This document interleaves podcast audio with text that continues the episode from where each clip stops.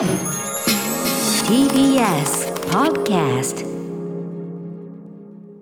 時刻は7時まもなく44分に今なりました。TBS ラジオキーセーションにお送りしています。アフターシックスジャンクション。はい、パーソナリティは私、ラップグループライムスター歌丸、そして、はい水曜パートナー TBS アナウンサーの日々真央子です。ここからは新概念提唱型投稿コーナー。水曜日の企画はこちら。映画館。それは、最後のフロンティア。これは、アトロクリスナーが、数々の映画館を渡り歩き、そこで出会った人間や体験したエピソードを紹介する、驚異の投稿コーナーである。題して、シアター一期一会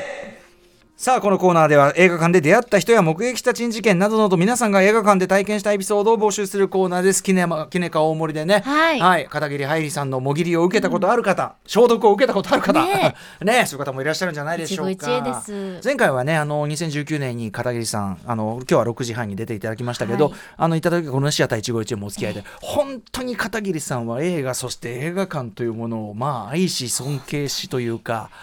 その姿勢そのものになんかね素敵だなっていうかだしその姿勢そのものがなんかもうなんか素敵だな。のいやもう同じこと言ってますね片桐さんがおっしゃった映画館の映画を見終わった後の匂いがあるっていう、はいあれはすごい。おっしゃってましたね、はいすごくよく覚えてます。後そのやっぱりその良かったなっていうのとかね、だからちょっとあれだったなっていうのも匂いがあるってねねおっしゃるから。いやいやいやというまたちょっとねこのコーナーもいずれ片桐さんもお招きしてお話ししたいところではありますがはい。さあといったあたりで、えー、ぜひぜひですね今日もですねじゃあこれ日比さん読みかな、えーはいシアター一期一会見ましょう。はい、ラジオネームジュディさんからいただきましたシアター一期一会です。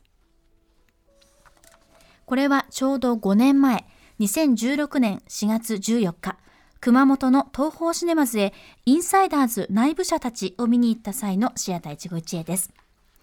熊本では上映される韓国映画の本数が少なく、インサイダーズが上映することが決まり、仕事を定時で切り上げ、喜び勇んで映画館へと向かいました。映画の内容はスリリングで痛々しいシーンも数多く今後の展開に胸を躍らせていた中盤それは起こりましたものすごい揺れとともに蛍光灯の青い光の中充血した目のイ・ビョンホンが画面から消え真っ暗になり天井からはグレーがかった煙のような埃が暗くてもわかるくらいに落ちてきました。揺れも長く最初は何が起きたのかわからず声を出すことすらできませんでした。少しすると揺れも収まり、不安の中動けずにいたのですが、とっさに、ちょっと外を見てきますね、と他のお客さんへ伝え席を立ちました。階段を降り、入り口の扉のストッパーを開けたままにして、入り口の端にある非常灯を点灯。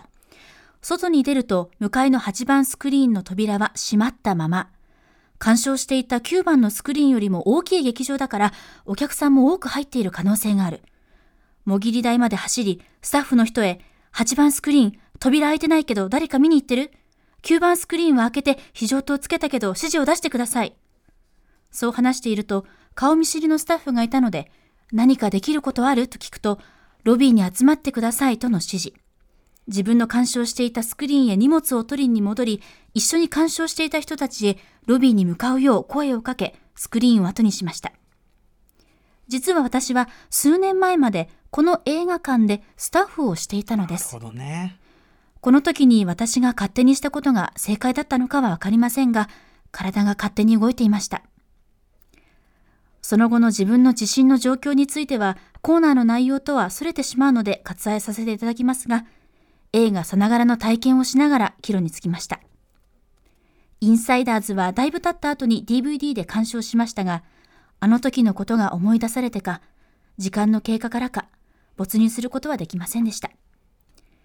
あの日以来コロナ禍の中でもそうですが、映画館で映画を見られることはどれだけ幸せなことか、日々感謝しています。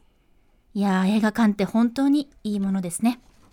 はい、ということでちょうどねだから5年前の今日ですね、え熊本で、まあ、地震があってというねはい。さまざまな被害もありましたし、これをね、えっと、ジュディさんも帰り道もねそれはそれでなかなか映画さながら乗ってね。そうですね。ね、どんなことあったのかって感じですけど、一方でこうと、ね、その地震があってからの,、あの行動、うん。こう扉を開けてえ非常灯をつけて、そうですね。これもどう考えても素人の行動じゃないですからね。ね、知ってる方の、なんだと思ったらこれ働いてたという、ねねえ。ことですけど。まあ、ちょっと正しいね、あの行動わかりませんと書いていただいてます通りに、まあ、ちょっとね、寒い専門家ではないのでね、うん。あの正しいのかどうかっていうのはちょっとわからないまあですけども、で扉をも扉を開けるっていうのはまでず、人がねもちろん殺到するようなほどの人数じゃなければ、ええ。まあ一定扉を開けてっていうのはうん。扉開けるに越したことないと思いそうますし。ですね。ですぐにスタッフの方にも声をかけたっていうのは、はい。本当に素晴らしい対応ですよね。ねあのだし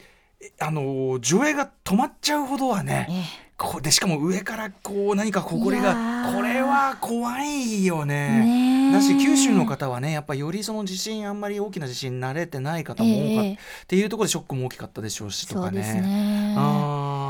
いやいやいやインサイダーズ。ちょうどねあのええこの監督の、えっとウン・ミンホンさんあの KCIA っていうね、このか監督の最新作をやはりイ・ビョンホン出てましたけど、はいはい。あのムービーウォッチメンやったばかりでございまして、このインサイダーズについてもお話ねしたとは思うんですが、ええまさかこれ上映会にこのようなドラマがあったとは、という感じですかね。なかなかね数字ね何年かいくつかね時間が経った後に見てもっていうところもね、書いていただきまして、うんうん。やっぱりなんかさまざまなね記憶が蘇ってきたことでしょうね。えまあ、いつもこの地震と映画の記憶例えば我々だったら東日本大震災の時の話とかもちょいちょいしますけどね、うんうんあのーやっぱその時もメール僕の番組当時やってた番組にメールいただいて、えっとあれは多分大井武蔵野間だったかな？の、えーあれでちょうどその映画見てる時に東日本大震災来て、でうん。やっぱりその映画館の方々が非常にこうて適切というか、ええ。あのー冷静にこうん。うお客優先でいろんなことやってくださって、まあ、ご自身もねあの相当怖かった本人とか。ね。はい、あのでもなんか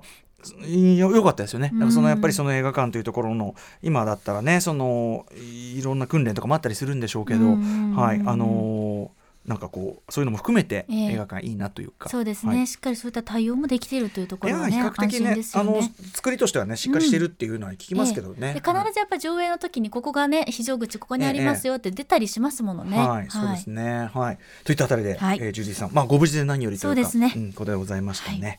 といったで今日はこのぐらいにしておきましょうかね。はいまだまだメールお待ちしております。投稿コーナーへの宛先は歌丸アットマーク tbs.co.jp まで。あのコーナー冒頭にもね説明しました通り映画館で体験したエピソード、はいあんな人がいたこんな人がいたこんなこと嬉しかったこともちょっとムカついたこともここでみんなで共有しましょうというコーナーですから。まあ、それも含めて映画体験ね忘れがたくなってくるということでございます。ええ、うん歌丸アットマーク tbs.co.jp までです。メールが採用された方には番組ステッカー差し上げます。以上、新概念提唱型投稿コーナー、本日水曜日はシアター一期一会でした。After Six Junction.